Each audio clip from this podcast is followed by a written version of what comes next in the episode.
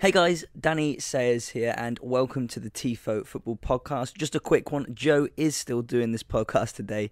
Uh, he just forgot to do his intro, so I am doing it right now. Please don't be alarmed, you'll still hear his beautiful voice today.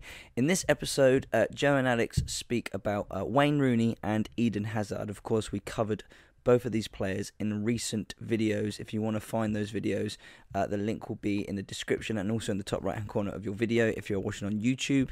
Before that, however, Joe spoke to Josh as well about uh, his first episode of Tifo's new podcast, This Football Life. As you know, we are expanding our podcast output from one to three. Joe has taken on two of these, the madman he is. He's going to be doing a weekly tactics podcast with Alex, but Josh, who already has a fantastic podcast, is going to be bringing that podcast to the Tifo world for your ears. So that will be out at the beginning of January, and Joe talks to him about that. The first episode is an interview with Gre- oh, Greece. The first episode is an interview with Bruce Grobbelaar. I hope I've said that right. So please keep an eye out for that if you're listening on SoundCloud, iTunes. If you're listening to this on YouTube, uh, the links to our SoundCloud and iTunes are in the description. But whilst I'm here, very quickly, I just want to wish you all a very, very Merry Christmas. You guys have absolutely killed the support recently since our transition from UMaxit to TIFO, and everything is just rosy. And that's because of you guys. So please, I will stop talking now. Enjoy the podcast, and here comes Joe. Merry Christmas.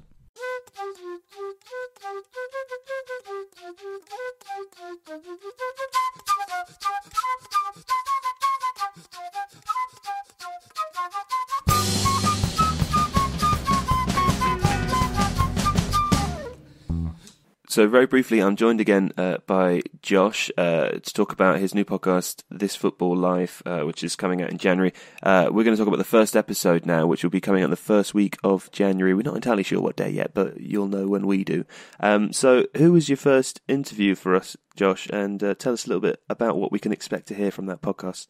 Uh, well, my the first interview is with Bruce Grobbelaar, who was the Liverpool goalie for over a decade. I mean, he had like over 600 appearances with the club, you know, at their that their absolute heyday. So this is, you know, they won multiple European Cups, multiple league titles, won every trophy under the sun. But in it, we we talk a lot about what formed him as a person, which was he's one of the only footballers that's ever been to war.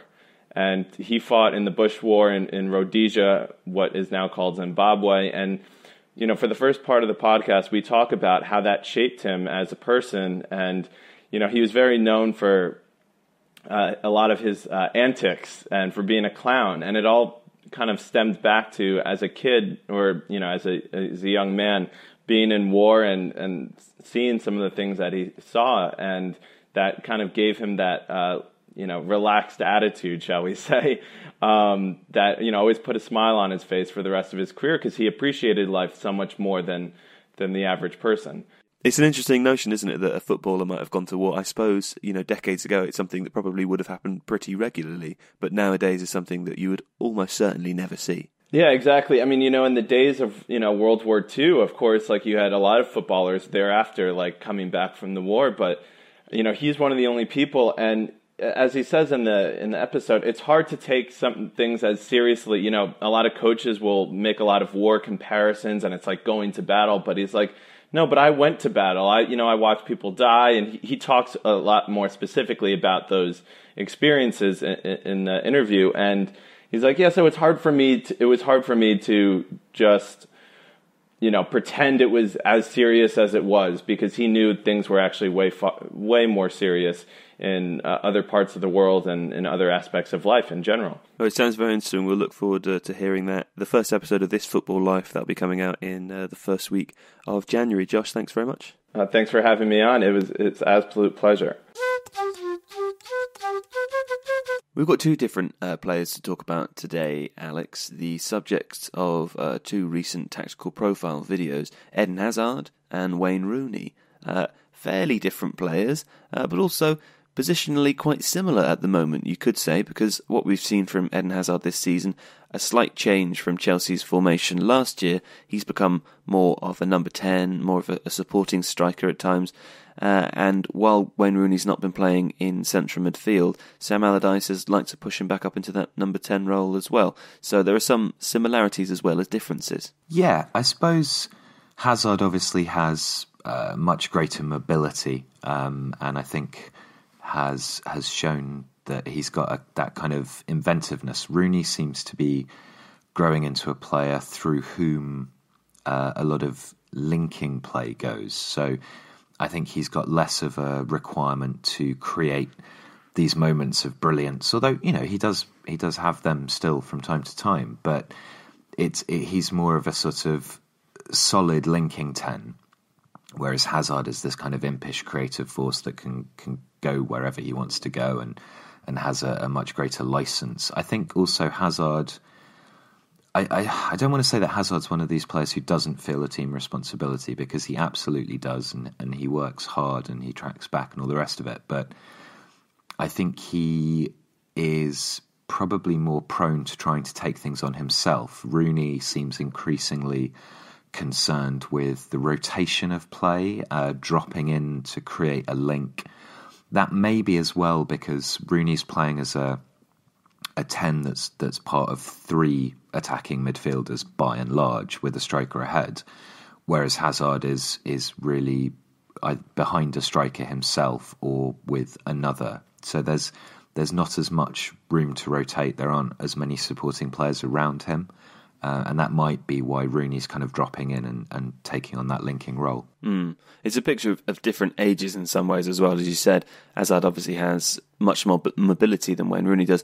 You mentioned in the Hazard video, in, in the Hazard video that one of the reasons he's working in that supporting striker role uh, he has Fabregas and uh, Drinkwater and Kante behind him, but in between uh, the gap of the strikers and midfielders, the reason it works for him is because he has the ability to beat players in, in a one on one in perhaps a way that, that Rooney doesn't anymore, you know, with a lack of pace. Yeah, I, I think it, it's quite interesting watching um, Rooney, particularly recently. There is still pace there to a degree um, and his ability to to kind of I think it was against West Ham. He started a move, and then there was a a genuine concerted sprint to get himself into the box to finish it off. But I think his ability to to do that consistently has obviously and understandably diminished. Um, and that explosiveness that I think he used to have when he was younger. Yeah, you know, the first sort of ten yards. Absolutely, and and I think where he still retains the physicality is in his ability to hold players off. Um, mm. and and control the ball. I mean, he Rooney is losing the ball quite a lot at the moment, and and that that might be misdirected passes or it might be getting tackled. But what he he likes to try and do is to to drop in and then shield the ball, playing with his back to the opposition goal quite a lot and lay it off to other people. Whereas Hazard, I think, much more has the ability to gather that ball and pivot and drive forwards himself, um, or to to take you know take the ball running onto it and then continue that momentum forwards. Because also Hazard is and and I think probably always has been a better dribbler. Um, you know, Rooney Rooney wasn't a bad dribbler, but he he was much more about the quick interchange and, and, moving on. Whereas I think Hazard likes to retain control of the ball and, and drive it forwards himself a lot more. So that there there are definitely differences in the way they play. And and you know, comparing Hazard now with Rooney at his peak, you're still comparing two different players. Let's talk about Hazard then. Uh, he's in this new Chelsea system, which has, has not been, I suppose, as, as illuminated as uh, the 3 4 3 was last year, or as celebrated, let's say. Um, there's a slightly less obvious tactical change. Uh, we think it's become more of a, of a 3 5 2, uh, practically speaking, or a 3 5 1 1, maybe you would describe it with Hazard just behind Morata. I think one of the key differences is that there's now essentially three central midfielders. There's Kante, uh, Drinkwater's been playing as well alongside Fabregas. So I wonder if uh, the you know the reason for that is to allow Fabregas more time to be creative, or what what what's the uh, the general purpose for this shift in formation? Because the three four three worked so well last season.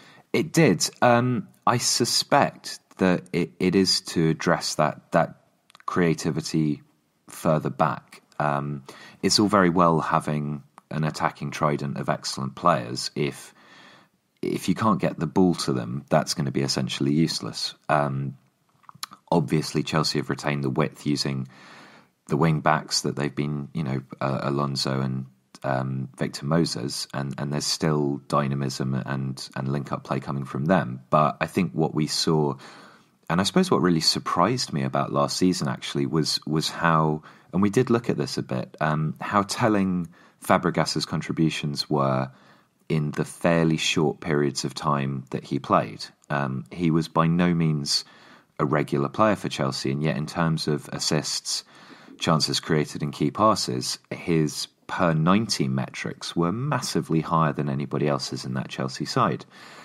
And I think maybe, particularly with uh, Nemanja Matic moving on to Man United, um, and Kante definitely not being a creative player, and Drinkwater still finding his feet.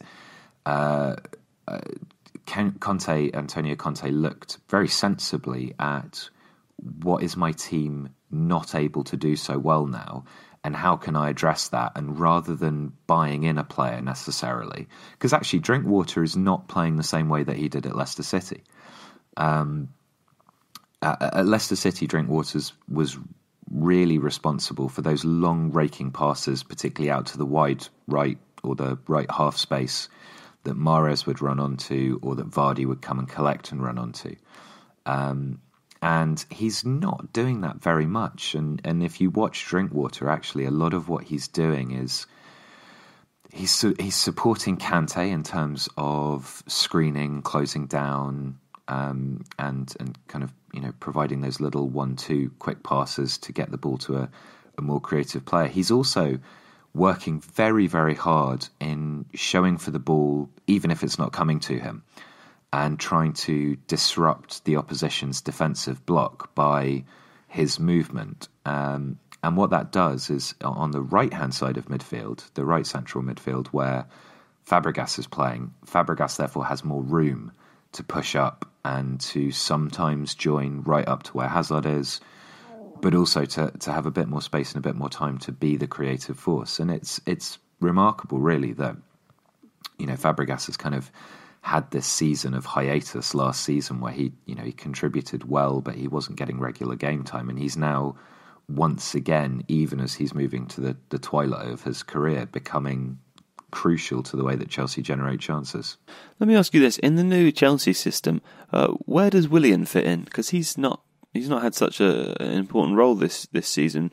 Um, and you know, I know that you know, it's been slightly inconsistent over the last three years, but certainly two of those, he's been very, very important. Yeah, I, Willian has always, I suppose, confused me a little bit in terms of of how Chelsea use him because he seems like one of those players who doesn't often get on, but when he does, he seems to make stuff happen. Um, I mean, obviously, he's he's an exceptional free kick taker, and his dead ball delivery all round is very impressive, which which does help. He's very hardworking. He's quite disciplined, actually, in terms of the positions that he takes up, particularly when he's been playing in that kind of wider right role. Um, I, yeah, I he's don't so know. fast. and he is very, very fast. Um, I think, yeah, I, I, I suppose the natural slot really for him would be the slot that Hazard is currently playing uh, in that formation. I'm not well, sure. because otherwise, I mean, the the other slot that he's played in regularly is the sort of right winger, and there there isn't one here. Or or if there is, Victor Moses is, is playing that yeah, as, as fullback, no, as I, wing back. absolutely. Um, I mean, I think he can. I think he can play more centrally. What I don't think he can do is play more centrally and further back. Um, and I don't see why he'd need to either, because you know Chelsea have got players that can do that, and I mean, actually, the way someone like Andreas Christensen is playing, you could almost see if if there was some sort of midfield disruption there, Christensen could step up into the Kante role, and then Kante could play the Drinkwater role, and, and it would, you know, it, it wouldn't disrupt it too much. Christensen has been hugely impressive this season, so I think Chelsea have options there. I think they have options. What they've done is they've they've reduced the number of kind of pure attacking players that they're fielding in order to facilitate the movement of the ball from back to front. Um, uh, they've got fewer people up top to receive the ball, but when those players are very well balanced with each other, in that you've got Hazard, who is dynamic, good at dribbling, good at carrying the ball, Morata, who is a very strong physical presence and hard-working forward with a great positional sense. You know, those two players do complement each other well when they're supported by a, a, central midfielder pushing up or the wing backs getting into advanced positions, you, you don't actually need to be playing three up front. So what Chelsea have done makes sense, but it does also mean that there are Chelsea players who aren't going to get into that team all that quickly. Yeah, yeah, agreed. Uh, let's take it over back to, to Wayne Rooney then, because he uh, had some stiff competition in the Everton side in terms of midfielders and, and attacking midfielders, but he's been essentially vital to them this season, or certainly under Allardyce, right? I mean, he's there, isn't he? Is he? Is it right to say he's their top scorer? He's their top scorer. Uh, yes, he's also only just behind Sigurdsson in terms of chances created. Um, but I think what's also crucial is just how much of the play goes through him, um, and how how much he will drop back. Uh, it, I suppose you've got the way that they've been playing recently, and I say recently in kind of the, the, the Allardyce takeover period, um, they've gone for a, really quite solid midfield double pivot. Um, Idrissa Gueye, who's actually a really good player, um, and Morgan Schneiderlin, who is a curate's egg because he was exceptional at Southampton alongside Victor Wanyama um, when they were playing there together. And then obviously Schneiderlin had that move to Man United, which went absolutely nowhere. Uh, and he doesn't seem really yet to have found his feet, but he's playing in the right sort of position for him now, slightly deeper. Alongside the right sort of player, perhaps, Alongside well. the right sort of player, crucially, That yes. was never going to happen at United. Uh, no, it wasn't. No. Um, and it, and it's a shame because actually, you know, I, I, do think Schneiderlin has has the ability still to to be a very competent Premier League midfielder, but uh, you know that time at United really set him back. So, so you're not going to get a lot of creativity from that midfield. You you know, you, Schneiderlin will make supporting runs. He is capable of making good passes, but he isn't a deep lying playmaker at all. So what you then need to do is pack that that front three, but also crucially to to provide a link between the midfield two, whose basic job it is to win the ball back, and then the players up top of that. And what, what's quite interesting is that so far Allardyce seems to have been using a genuine winger on the right hand side in Aaron Lennon, and then Gylfi Sigurdsson on the left. Sigurdsson is not a winger. So what happens is Rooney drops back towards the central midfield that allows Sigurdsson the space to cut inside, and you can then have a player like Leighton Baines overlapping deeper on the left, whereas you don't need that so much on the right because Lennon is actually out there and and is providing width on the right hand side. So Allardyce has got himself a lopsider. Yeah, yeah, effectively, um, and it and it does it makes sense with the personnel that they've got available. I mean, Jonjoe Kenny is is not bad at going forwards, um, but he's definitely not Leighton Baines. And they also, well, you know, Dominic Calvert Lewin has played as a left winger. He's being used as a striker before. Um, Ademola Lookman has a lot of potential as a left winger, but he's not quite ready to be starting games yet, I don't think. So Allardyce has done what all sensible managers should do when they come into a club, which is to look at who they've got available who's strong in which positions, and then kind of tweak the, the formation to suit that. What I found uh, interesting about the, the, the Rooney video is, as you've mentioned already in this podcast, we discuss how the play, so much of it goes through Rooney. Um, and that reminded me actually of what happened at Manchester United when he was still there. It was actually, you know, became one of the criticisms of the team that included Rooney at United, that the play did go through him, that he was very demanding that, you know, the ball be passed to him, and also because of the prestige of his position, the players around him were obviously going to give him the ball. Uh, the criticism there was that he slowed down the play, that he played uh, passes, you know, those long diagonal balls that either slowed down play generally or didn't find their man, you know, didn't have the effectiveness that the the desired effectiveness, I suppose. Um, at, at Everton, is there is there a slightly different set of expectations, or is he playing better? Is it working as the play goes through him, or do you think that we might start to see those same same frustrations?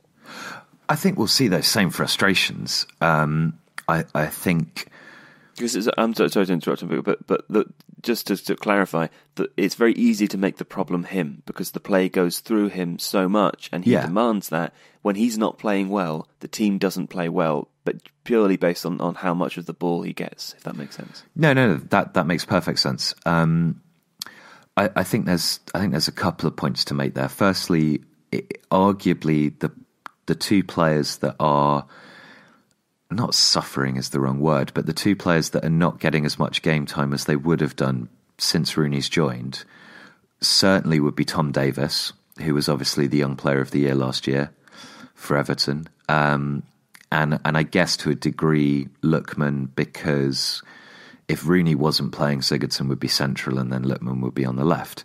So you've you have got two young players who are, particularly in the case of Davis, very talented, whose development might be slightly thwarted by that. So I, I, think that is one thing because Everton Everton have had a tradition of, of developing younger players or bringing players through quite ably, um, and which they're continuing with. You know, Jonjoe Kenny is is now pretty much a, a regular starter in the right back role. Um, so there is that. I think. Secondly, the, the, the expectations are very different. So Everton were suffering to a degree uh, before Allardyce came in. I think Allardyce is the sort of manager who would look at a player like Rooney, look at everything he's achieved, look at how much of a figurehead he can be in that team, in that dressing room, and say, I want to make him central to stuff. Um, and that will obviously benefit Rooney because that's that's what he wants. But if you look at what he's doing, he is making a lot of mistakes.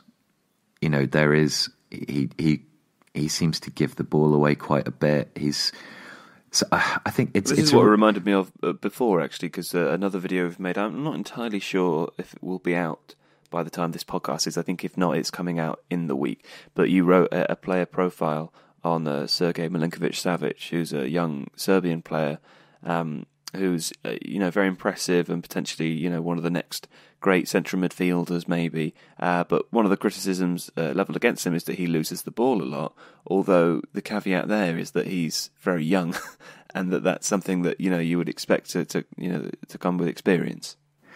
Yeah, and I, and I think what's interesting is that if you look at Milinkovic Savic, a lot of the time when he's losing the ball, it's it's because he's he's taking it in very tight areas. He's he's kind of an out ball um, on the, the left hand side of Lazio's midfield. So Strakosha, the goalkeeper, or Stefan Radu, who's the, the left sided centre back of a, of three centre backs, quite often ping the ball long to him um, because he's six foot three, six foot four, um, very capable in the air. So if he's taking that down, trying to control it and and then move it on, he's often doing that under considerable pressure. So I, I'm I'm kind of more keen to to accept that he's he's being dispossessed kind of for sensible reasons. He's not going off on Hazard like runs and just losing it every time, um, or overrunning the ball horribly like a Jesus Navas. Rooney, I think it's more misplacing of passes. I think when Rooney this is this is the issue with like highlights videos rather than watching full games or watching every interaction that that a player has because you can get a very skewed perspective of what a player's doing. And and you might see something where, you know, for the, the second goal that Rooney scored against West Ham, he drops in, he lays the ball off, the ball gets circulated out right, he makes this lovely breaking sprint, finishes it, glorious stuff, right? And and you think, oh, Rooney's dropping in, that's really working. And then you actually watch, particularly against Newcastle, for example, where even towards the edge of his own box, he was giving the ball away because he was dropping in to lay it off, but he wasn't giving the pass with enough pace, or the other player that he was trying to pass to was misreading his intentions and had moved in a different direction. So, like, it can work. And Rooney's still capable of moments of great skill, capable of great passes like the one that set up Calvert Lewin for the penalty against Liverpool. But it's it's not a perfect system. And I think for Allardyce, it's probably a trade off. You know, it's those mistakes versus his ability to score goals, which is currently unrivaled in that Everton side, and the leadership that he provides. And, you know, the, the fact that, particularly for those younger players, that it's someone to whom they can look up and go, you know, well, we've got him in our team, and that there's always the possibility then that something's going to happen. And I think Everton needed that that kind of morale boost and that that pickup, given how poorly they'd started. Okay, the final question then, I suppose, would be how long do you anticipate that Rooney will continue playing, and uh, how long do you think that Hazard might remain at, at Chelsea? Oh, um, I mean, I think Rooney's probably got probably one more season, but of waning impact. No oh. pun intended. um, sorry, that was that was genuinely not deliberate. Um, where would Hazard go? Uh, I suppose he's not going to go to anywhere in England. I Real suspect. Yeah, maybe. Um, you've said that in the Spanish accent. I, I don't see that there's an issue with that. Um, I mean, you know, there's there's there's been a lot of talk about how you've obviously got a sort of top echelon of players in the world, in which you'd probably put three currently, and they are the obvious three: uh, Messi, what, Ronaldo, Neymar? and Neymar. Yeah. Okay. Um, and and they are kind of streets ahead of everyone else. But there is a second tranche underneath them, and you'd probably put people like Suarez in there. You might put Bale in there. Jonny Evans. Definitely Jonny Evans, who on the current version of Football Manager seems to get bought for like thirty million. Hey, it's happening in January. Uh, it, well, he's not. He's not going to be thirty million because his contract runs out at the end of the season. Sure. They just failed to sign a new one. But uh, talk is bonkers. talk of the town. Jonny Evans will be heading to a BIG club. Well, I, and and I, you know, he's a very very good defender. So power to him. Um, but yeah, he's not in that second bracket, and and Hazard is in that second bracket now. Whether he's able to sustain that or even elevate it at Chelsea, or whether he needs to move to a marquee club in order to do that, and if so, like where would it be? Um, I don't know. I mean, he's been at Chelsea a while, hasn't he? So, yeah. I mean, at least know, five years, possibly possibly longer. Yeah, because he moved from Lille, didn't he? In two thousand was 2012-13 was yeah. either his last season at Lille or his first at Chelsea. I, I can't remember. Um, but I but, mean, I think he's a sort of natural replacement for, uh, in some ways, for for Cristiano Ronaldo when he leaves Real Madrid, which can't be that long. Um, I, and in terms of other players who are available, unless they were to you know, do do the dirty and get Neymar. Mm. There's there's not too many other options at, at the moment who could you know be a stopgap between that and the next Galactico. No, and and I think Hazard definitely definitely could fit into the kind of Galactico mold. He he has all of the attributes for that. Um, and I suppose in England, you know, possibly could he fit in at Man City, but would Chelsea ever want to sell him there? He PSG also, is another also, possible. It sounds a lot like um, Man City are still going to try and buy Alexis Sanchez, and since that they've already, you know, they've already got Sane who's playing on the left as well. I just wonder where where Hazard would fit in. It might be too expensive to be worth the bother. Yeah, I mean, actually, if I if I were Man City, I wouldn't even. I mean, you'd probably be buying Sanchez to weaken Arsenal as much as anything else. They they they don't need anybody up there really. I, I think City City probably need a little bit more cover in central defence and a little bit more cover in central midfield. I don't think they've got any issues anywhere else. I mean, look at you've got a player as good as Bernardo Silva, who's mm. barely getting a sniff of any game time. Yeah, because that front three is playing so well. It, it, and like, plus, whenever he scores, people just assume it's the other guy. They assume it's the other guy. So, so why would you look to invest huge amounts of money? No, yeah, unless there was some, unless it were partly to, to weaken the other sides. And again, City are playing so well at the moment; they don't need to weaken anybody else. No, they don't. So yeah, maybe Real Madrid. Maybe you're right. Maybe you're like Psychic Joe. Well, I think it'd just be rational, but Oh, because I'll take football's known for its rationality. Uh, next week, Alex, uh, you and I will do a sort of brief tactical review of the uh, of the Premier League season thus far. Uh, emphasis on brief. Um, Yeah, you know, festive but, period and all that. Yeah, it's a festive period. Uh, but thanks very much for, for joining us this week, and uh, do hope you enjoy a happy holiday. Yeah, likewise to you too, and to all of our lovely listeners. Okay, uh, thanks to everyone for downloading, and uh, see you again next week.